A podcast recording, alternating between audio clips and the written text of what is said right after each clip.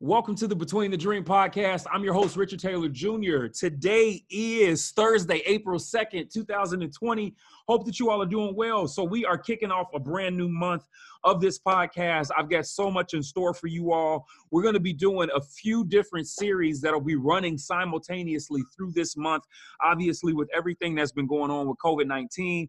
So I'm going to be doing a series for people, but it's going to be pastors that are from around the country that I got joining me every week, different pastors that will be talking about the approach that we as people, as believers, as those who are supposed to be here to love and serve others can be ready and prepared, not only during this time, but after COVID-19 is done.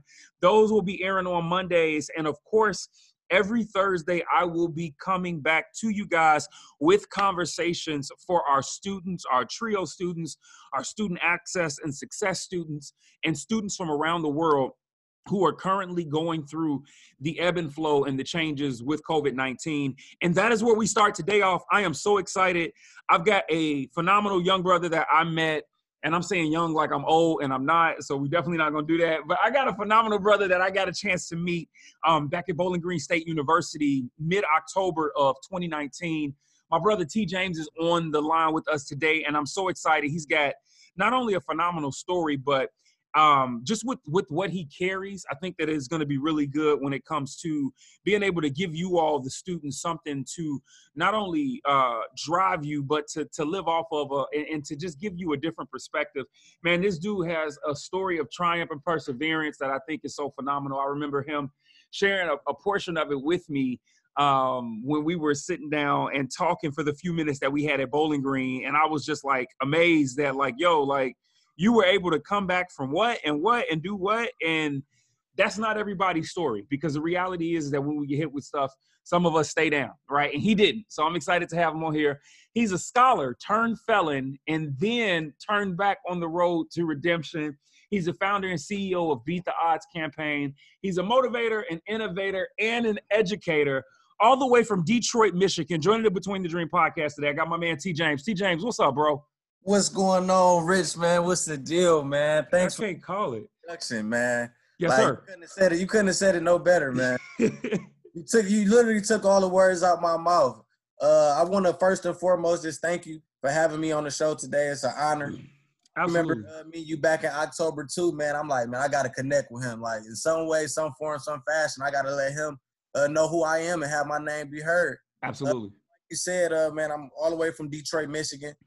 Currently in my last semester, a hectic semester at Bowling Green State University, studying in media and production, minor in marketing. As you said before, I am the creator of Beat the Odds. It's an undergraduate research project that I started that talks about the African-American male experience and the things that we go through as we matriculate and transgress through college, whether that's a HBCU or PWI or anything to that nature. Yeah. I've had the ability to do several speaking engagements, different podcasts just like this one. So, again, man, I appreciate you for having me on, man. Yes, sir, bro. And I appreciate you too, man. I know it's been a long time coming, 5 or 6 months that we've taken to finally get you on a podcast episode. And I'm super excited about it, man. I'm excited about your journey. And I think, too, just the level of energy you carry. And when I say energy, I'm not just talking about the charisma. But I feel like when we talk about people who really set the bar and are able to go out, you said something that was really strong a second ago when you talked about, I gotta let you know who I am. and I, so we're gonna keep it a buck, right? Some people get intimidated by that, right? I saw a post that you put up not too long ago where it talked about folks not being able to support you when it comes to just life in general, because sometimes they're fearful that, one, you're coming to take their spot, two, that, you know, oh, you carry too much. And instead of looking at people from a standpoint of ally, community, collaboration, it's very easy for them to just kind of like shun them away. And I'm going to be complete. I've never shared, I swear, y'all, listen, I've never shared this with him before, so I'm sharing this for the first time right now. One of the things that actually got me so excited when you approached me was that you reminded me of me literally 5 to 6 years earlier in that moment of carrying that confidence that says like, no, like if I believe in myself and I believe in my journey and I believe in my story and what I've gone through and what I've experienced to overcome, I have to boldly be able to go out and share that and not be afraid to put myself out there in front of people. And I love that, bro, because some folks, I mean, we live in that space now where I think that some people are afraid to ask, and then some people don't know how to ask, right? That's true. And the how to ask is important. You know, I think a lot of times we just think like, yo, let me just hit this person up and like, yo, put me on. But I think it's a greater thing when you can build community in that, right? I'm a relationship guy. It's building a relationship. Ain't no, I got the mindset, nobody just gonna give you nothing in life. You know what I'm saying? Like, during my time and during my tenure, things that I went through, I did a lot of reading. And then I read those type of conceptual books like 48 Laws of Power or of Power with 50 Cent and Robert Greene. And it talks about like strategies and tactics that you need to do in certain instances and how you move in certain ways. Like the game, that's not checkers. You know what I mean? Yes, sir. Yeah. It's not checkers. So my approach to things is like, I always want to be tenacious, but I'm a humble guy. I've been humbled by situations that I've been through. So I look at a different perspective, you know. If you don't go for what you want to go for, then somebody else gonna go for it and take it from you. Absolutely, man. And I think, you know, you carry the right heart and approach with it, which I think is so important, man. So you mentioned a few things. I don't want to jump into your life story just yet, but I do want to, like, man, take me back. You tell me about, or tell us, I should say, about the Beat the Odds campaign before we jump into the nitty gritty. Tell us about the Beat the Odds campaign, bro. Okay, so the Beat the Odds campaign, it really started when I first started undergraduate school back in 2010. Really started the program in 2013. Ironically, I was a part of the Ronald McNair Scholar program. That's right with TRIO services. My boy is with TRIO, yes sir. He with the stuff, y'all. TRIO, what's up?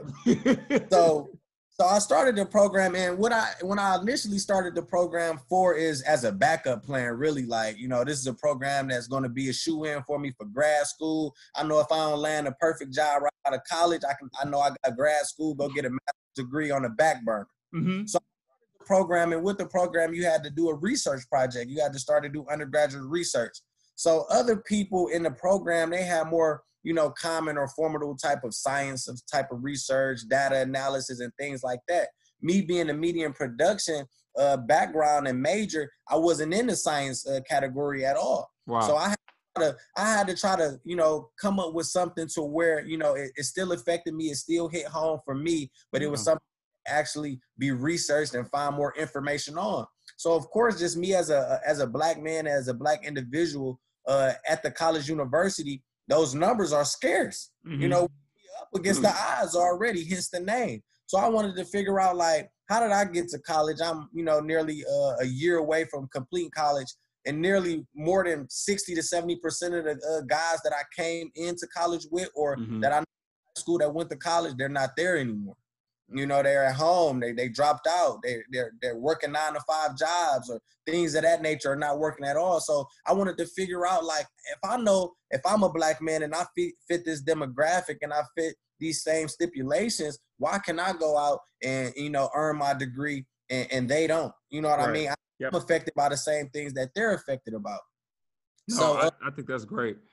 Yeah, so with the campaign specifically, I started doing the research, and I just got more tied into it. Like, it began to help me do some self-reflection. So with any research, you know, anything that, you know, is proven must be tested. You know, that's how you find answers.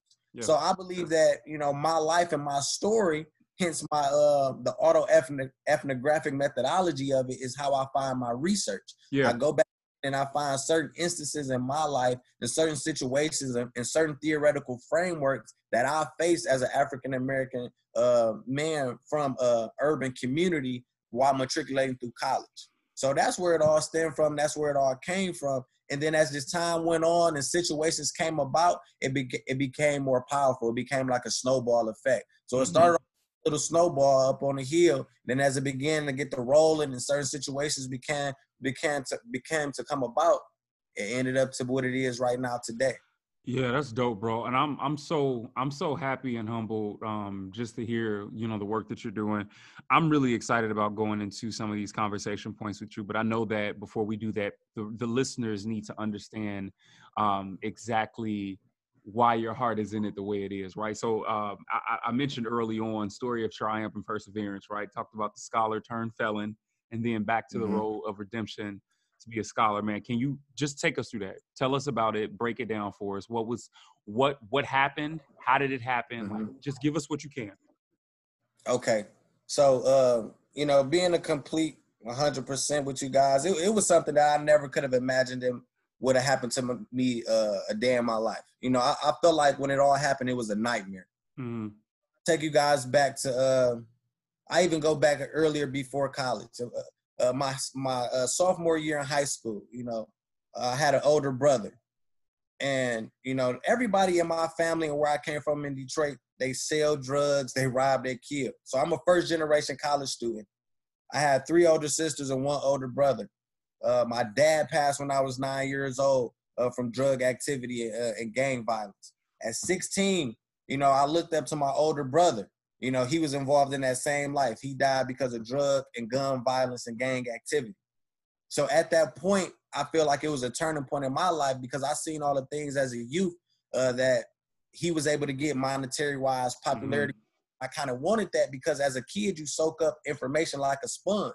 So at first, you know, college was not anything that I always seen in my family. I seen drugs, I seen guns, I seen that type of lifestyle. Yeah. So of course, it's kind of the lifestyle I adapted to.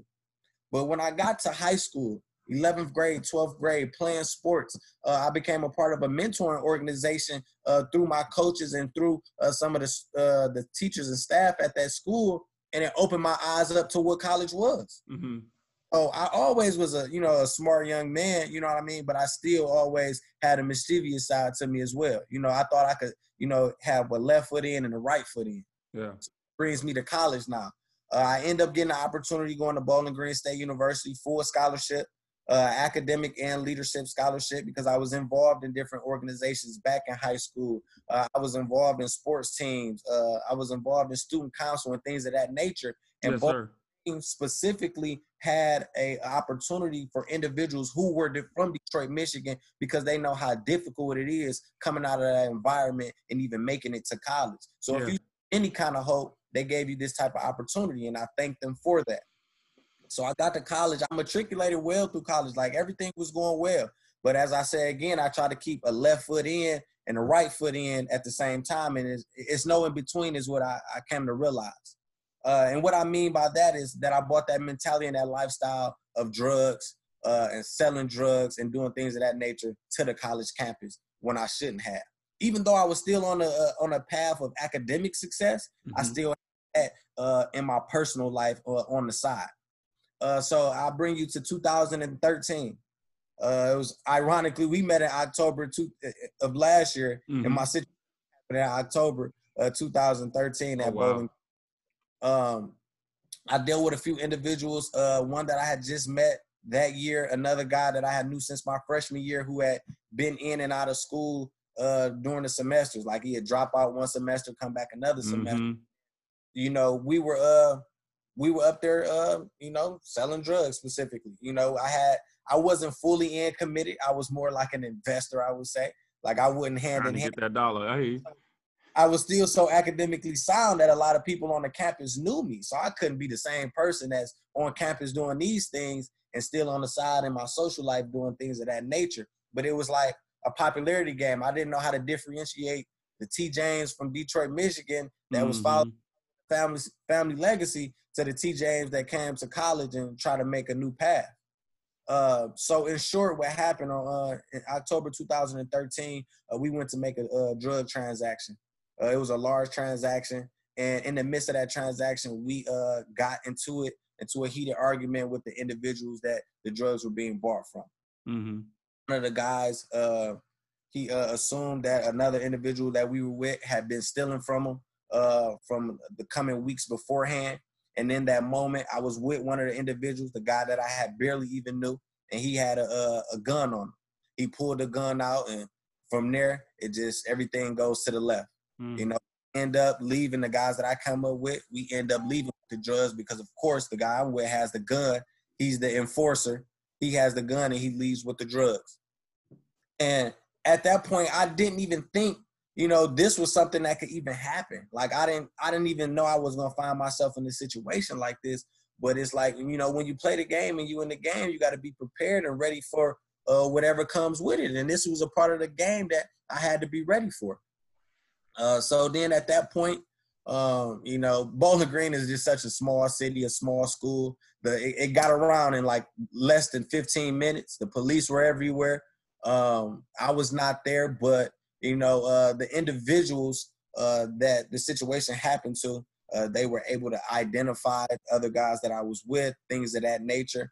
And that's just how the story played out specifically. It was a difficult time because the next day I was walking with one of the individuals that I was in a situation with, and they had us walking on campus together. He was the one that was identified, and I was standing with him. They sent out an email to the entire university saying that these two guys may have something to do with the robbery that took place yesterday. Man, Rich, when I tell you at that point when that email went out, I had 100 missed calls on my phone because everybody, every staff, every student, every organization leader was blowing my phone up like, hey, is this you? Sending text messages. Hey, is this you on the TV? Like, is this you on the email? Like, they're saying that these two guys may have implications in a robbery that took place yesterday. And at that point, man, I could just hold my head down, and I couldn't actually believe what was actually beginning to happen. I began sick to my stomach seeing that email with my picture on it and seeing my name being brought up as a suspect in a situation like this. Okay. I actually went home that next day after I seen that email go out. I couldn't stay around on the campus. I began to talk to my family, but I didn't even tell them the situation that was going on because me being me, I was thinking I was going to be able to just talk my way out of this situation. Mm-hmm. What I did is I let my scholarship advisors know, like, hey, I had nothing to do with anything, which I did because I had been doing this for so long. I went in and I talked to the police, which what I thought was just going to be a, hey, I didn't have anything to do with anything. See you guys later. Have a nice day. But what that turned into was them telling me to put my hands behind my back and take me to jail. Oh, wow. Wow. So, man, you definitely carried a heavy experience when it came to just the decision piece in a moment's time, right? Mm-hmm. And so you carry such a dope experience that I think is amazing when we talk about somebody who had already kind of seen a little bit of success from the good decisions, but at the same time, that back and forth battle. I know a lot of times we usually see this with athletes, or we see this mm-hmm. with individuals who, and I'll just throw it out there as an example, but Antonio Brown, right? We talk about a cat like right. AB, right? You know, who came from nothing, worked mm-hmm. hard. When he got there, what happens? Like, we rest on those laurels sometimes, and we might not be as deep in as others are, but even those small decisions sometimes can really make a huge difference when it comes to the path led. And it sounds like that's where you found yourself. Definitely. I would say it's the smaller decisions leading up to. Absolutely. Absolutely. What's so crazy is that I never, it took me to do self-reflection to really think about this. So what happened is I ended up spending 4 years in prison. Mm-hmm. During my senior year, I got in this situation. The following year, I was then sentenced to 4 years in prison. Wow. And before I could finish 4 years at an undergraduate level and get a bachelor's degree, I was being sentenced to 4 years in prison. And it was small steps that led up to that. Like, you know, it were many times where I had drugs in the car with me and I would get pulled over for a seatbelt ticket or speeded. Right. And I would get away with it. But it would be something in the back of my head like, oh, that could have been bad for you. Mm-hmm. Things that led up to it, like me getting into it with some of the guys that, you know, I was running with and making this money with. Like, man, yeah, I'm about to go ahead and get out of it. It ain't worth the hassle or the stress of dealing with all this when I'm so academically sound on this side when I could just take this route. But, you know, from where I come from, we want the quick money. You know what I mean? Right.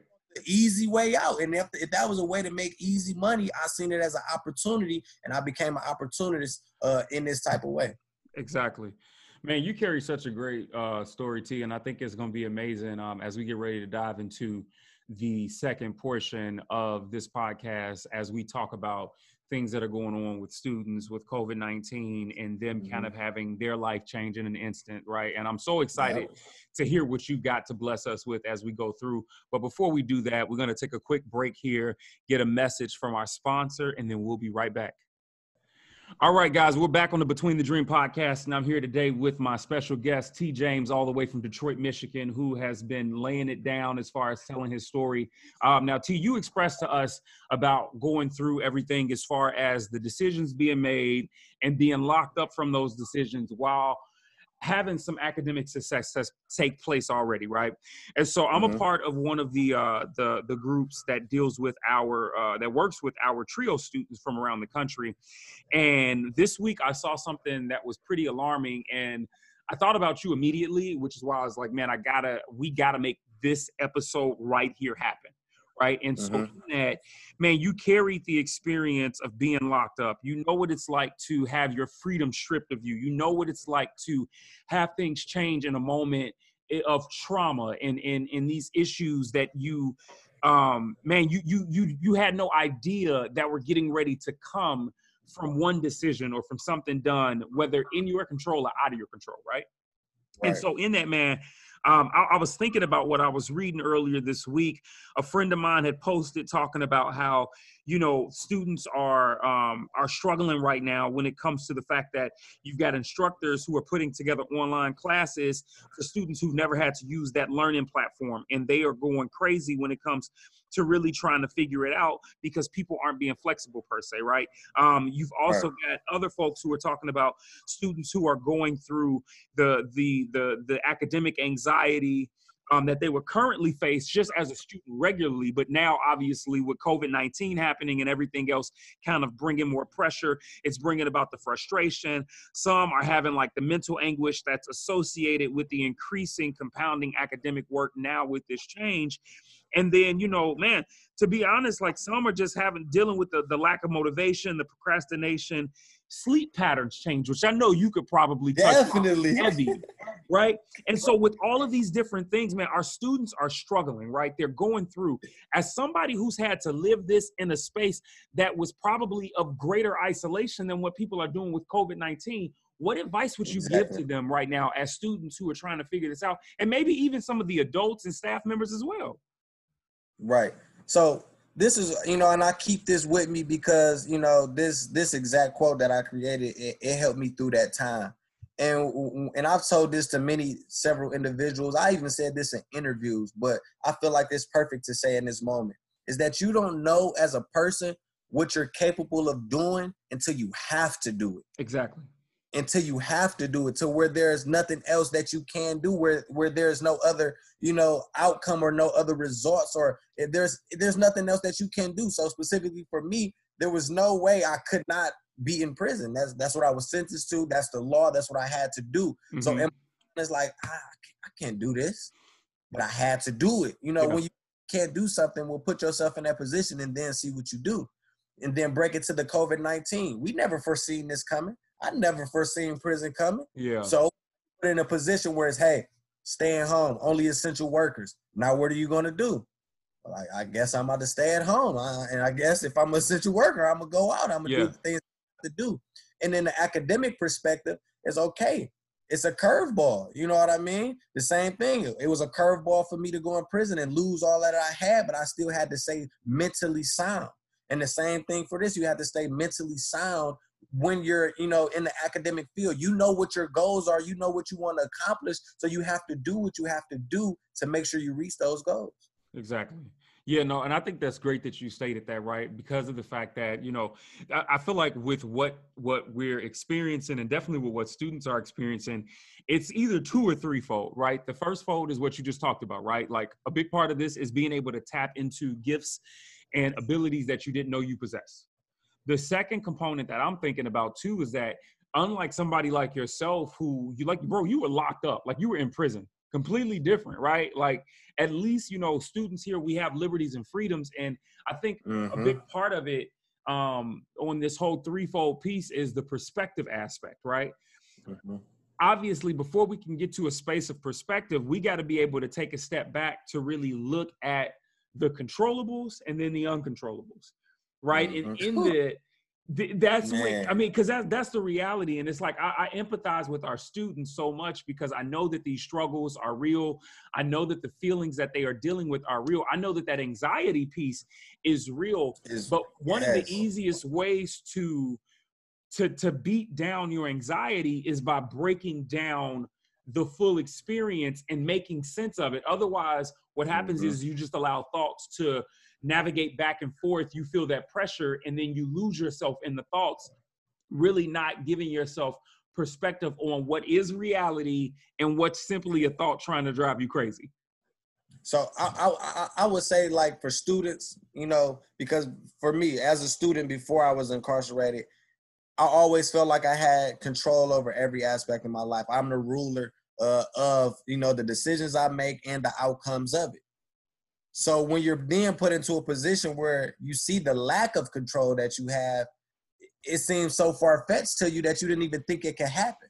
Mm-hmm. So control and the uncontrollable. If you're somebody that always thinks you have control over every situation and then you find yourself in a situation you have no control, you're almost going to lose your mind. You know what I mean? Yeah.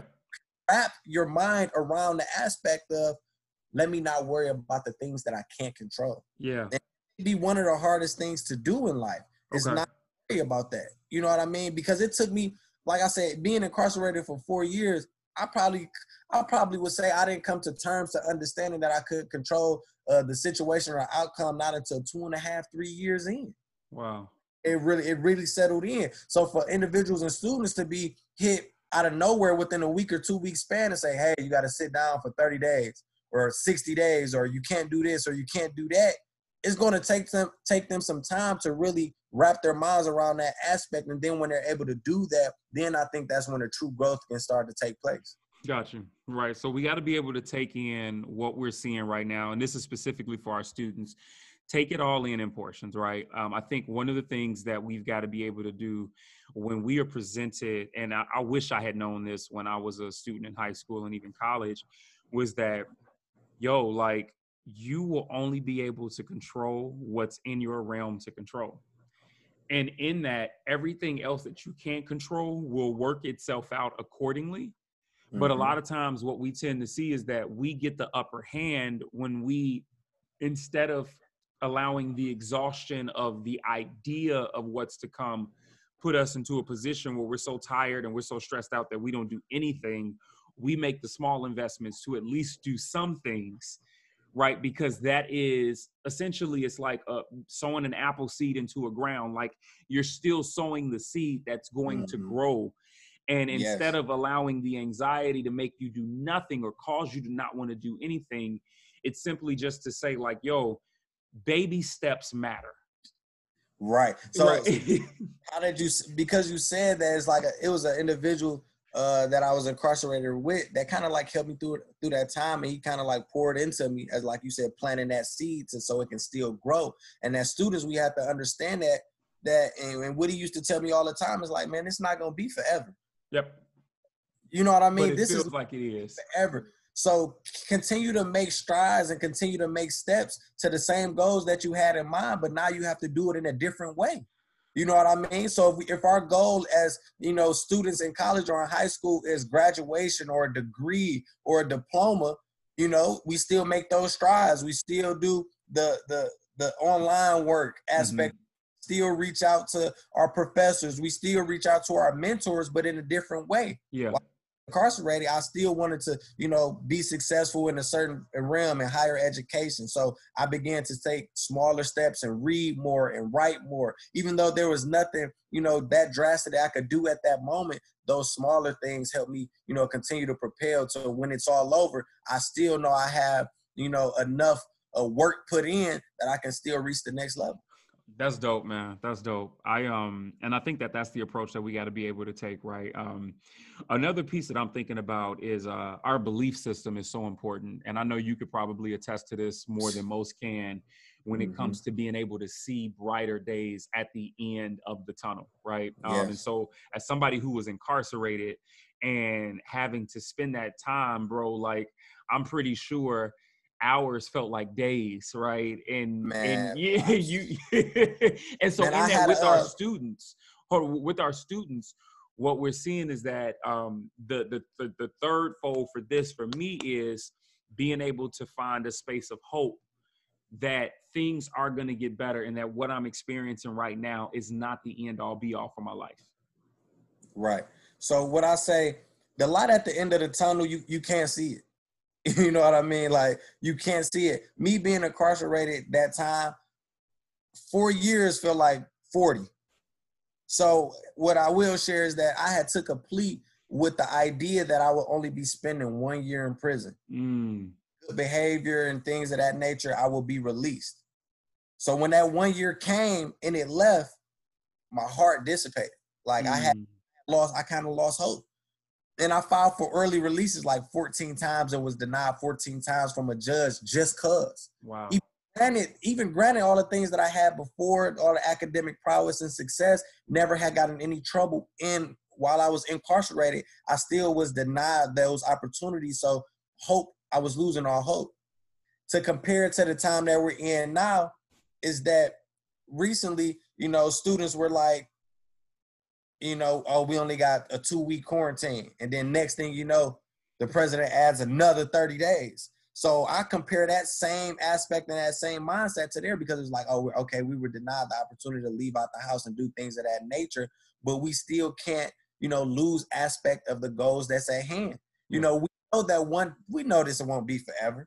We know this is not going to be forever. And that's what we have to understand. Earlier in our podcast, I remember you saying, wrapping your minds around the entirety of the situation, finding out all the information and logistics of it. Do your research. Yeah. Find more about what's going on so you know what you're dealing with or what you find yourself in. Yeah.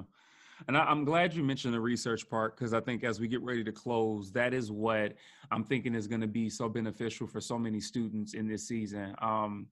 It's amazing because we talk about like having our phones, right? And the reality is that when you look at your phone, you've got everything at your fingertips. Most of the time when we look at our phone, what we have at our fingertips is the ability to use WorldStar, YouTube, TikTok, all the social media pieces and everything, right? But what happens if we started substituting some of that time, right? And you and I talked about this off air when I was talking about the podcast, and I had to really start looking into what are some of the best platforms to use when it comes to how to be able to interview people and to do the editing portion on my own, to do all of these piecings together. And I look at it the same way when it comes to, yes, we might not be educated on how to utilize certain platforms, but I guarantee you that the very questions that you have for the things that you are currently feeling and experience, there are answers out there. It's an answer to it. But what is that? I mean, it kind of goes back into a passage that we would hear from scripture that talks about, you know, my people perish for lack of knowledge, right? Mm-hmm. And then in following up with this idea of being able to study to show yourself approved, research, study, in order to be approved and in order to actually thrive in certain areas, you have got to go out and seek the knowledge, because it is there. It's just a matter of changing up our normal flow from how we would do things. So that 45 to an hour that we sitting on the toilet scrolling through social media and our legs start to feel like static at the end. It is, you know what I'm saying? Like, now it's time to say, yo, let me switch this up. And instead of me freaking out, let me go ahead and see, because yo, with Al Gore's internet, something out here has something for me that can help me in this moment. Right. So what I can say to that, being incarcerated, there's a tremendous lack of resources. So you didn't have the ability to go right on the phone and Google an answer like, you know, individuals in society can today. So for me, it was so ironic. Me and my guy, we taught classes at the institution. I also helped over 40 individuals get their GEDs. So going back in there, it kind of like helped me think about the things that I'm good at. You know, ways that I can help people. And if I can't find an answer that easy, what ingenuity can I do to get that answer? That's good. So in prison, you know, all we had was books, or all you had was the ability to phone a friend to ask a question or ask for help. So I think in this situation now, that's what we need to do. Come as a collective, as students, you know, and create a group of individuals that you can see that you know are prosperous or maybe having the same issues that you are having, you know, having the same fears, facing those same fears, and y'all come together and create a group to help each other out. Yeah, yeah. Each other, to ask each other questions, and if somebody may not know their answer, they may have a connection to find that answer out. So that embrace of community is going to be so important. That's really good, bro. That's really good, man. I'm so grateful for you being able to just come on the podcast today and take this time to talk this out with us, and hopefully our students who are listening, you all can take from this, right? And this is not to take away from how you all feel right now with everything that's been going on, because everything that you feel is valid. Everything that you are going through is valid. But it is to say, hey, let's take a step back and breathe. And as T. James gave us that insight, it is about perspective. It's about what can we control right now. And before I allow the lie of anxiety and the overwhelming feelings that come with the lie to put me in a space where I shut down, because that's what happens. We tend to shut down when we feel anxious a lot of times, or we pick up bad alternatives for things that help us cope. And the reality is that we're opening up doorways, and then we fall into some of these bad, like you mentioned, T. James, small decisions, right? Not the big stuff, but it happens. T. James, before we get off of here, brother, I just want to say thank you. And real quick, where can people follow you? All the social medias, whatever you got for us, give it to us. So people can follow me on Instagram, Twitter at 2_. T.E.E. James, 2_, T.E.E. James. You guys can search on YouTube. I have also links in my bios on both of those platforms for my docuseries, Beat the Odds, Black Educated and Tested, where they're about 20 to 30-minute docuseries. Very interesting, very full with a lot of awareness and information. Very cool to watch. It's going to be intriguing as well. Last thing that I want to say to everybody, and I keep this with me, the album by Meek Mill, Championships, man. That album got me through a lot, got my mind in different ways. And I know everybody heard the slogan or the phrase where they say chances make champions. But I want y'all I want to challenge y'all to think about that in a different way, in a critical way, and let y'all know that choices make champions. Chances don't make champions, because you got to take that chance. You got a choice to read that book. You got a choice to start that business, to start that podcast. You got that choice to be that innovator, that motivator, and that educator, and learn from me from making those right and wrong choices. Love it. T. James, thank you so much for joining the Between the Dream podcast today, bro. I appreciate you so much. Hey, we're going to have to do this again. Right? Yeah, definitely, man. Now that you want, man, I'm going to have to bring you back. You tell me the time, I'm going to meet you there, man. Let's make it happen. All right, brother. Well, look, much love to you. Please take care of yourself out there in Detroit, man. And just continue to love on the people and bless them, all right? All right, man. Appreciate you, Rich, man. Take it easy. Hey, you too. To my listeners, till next time.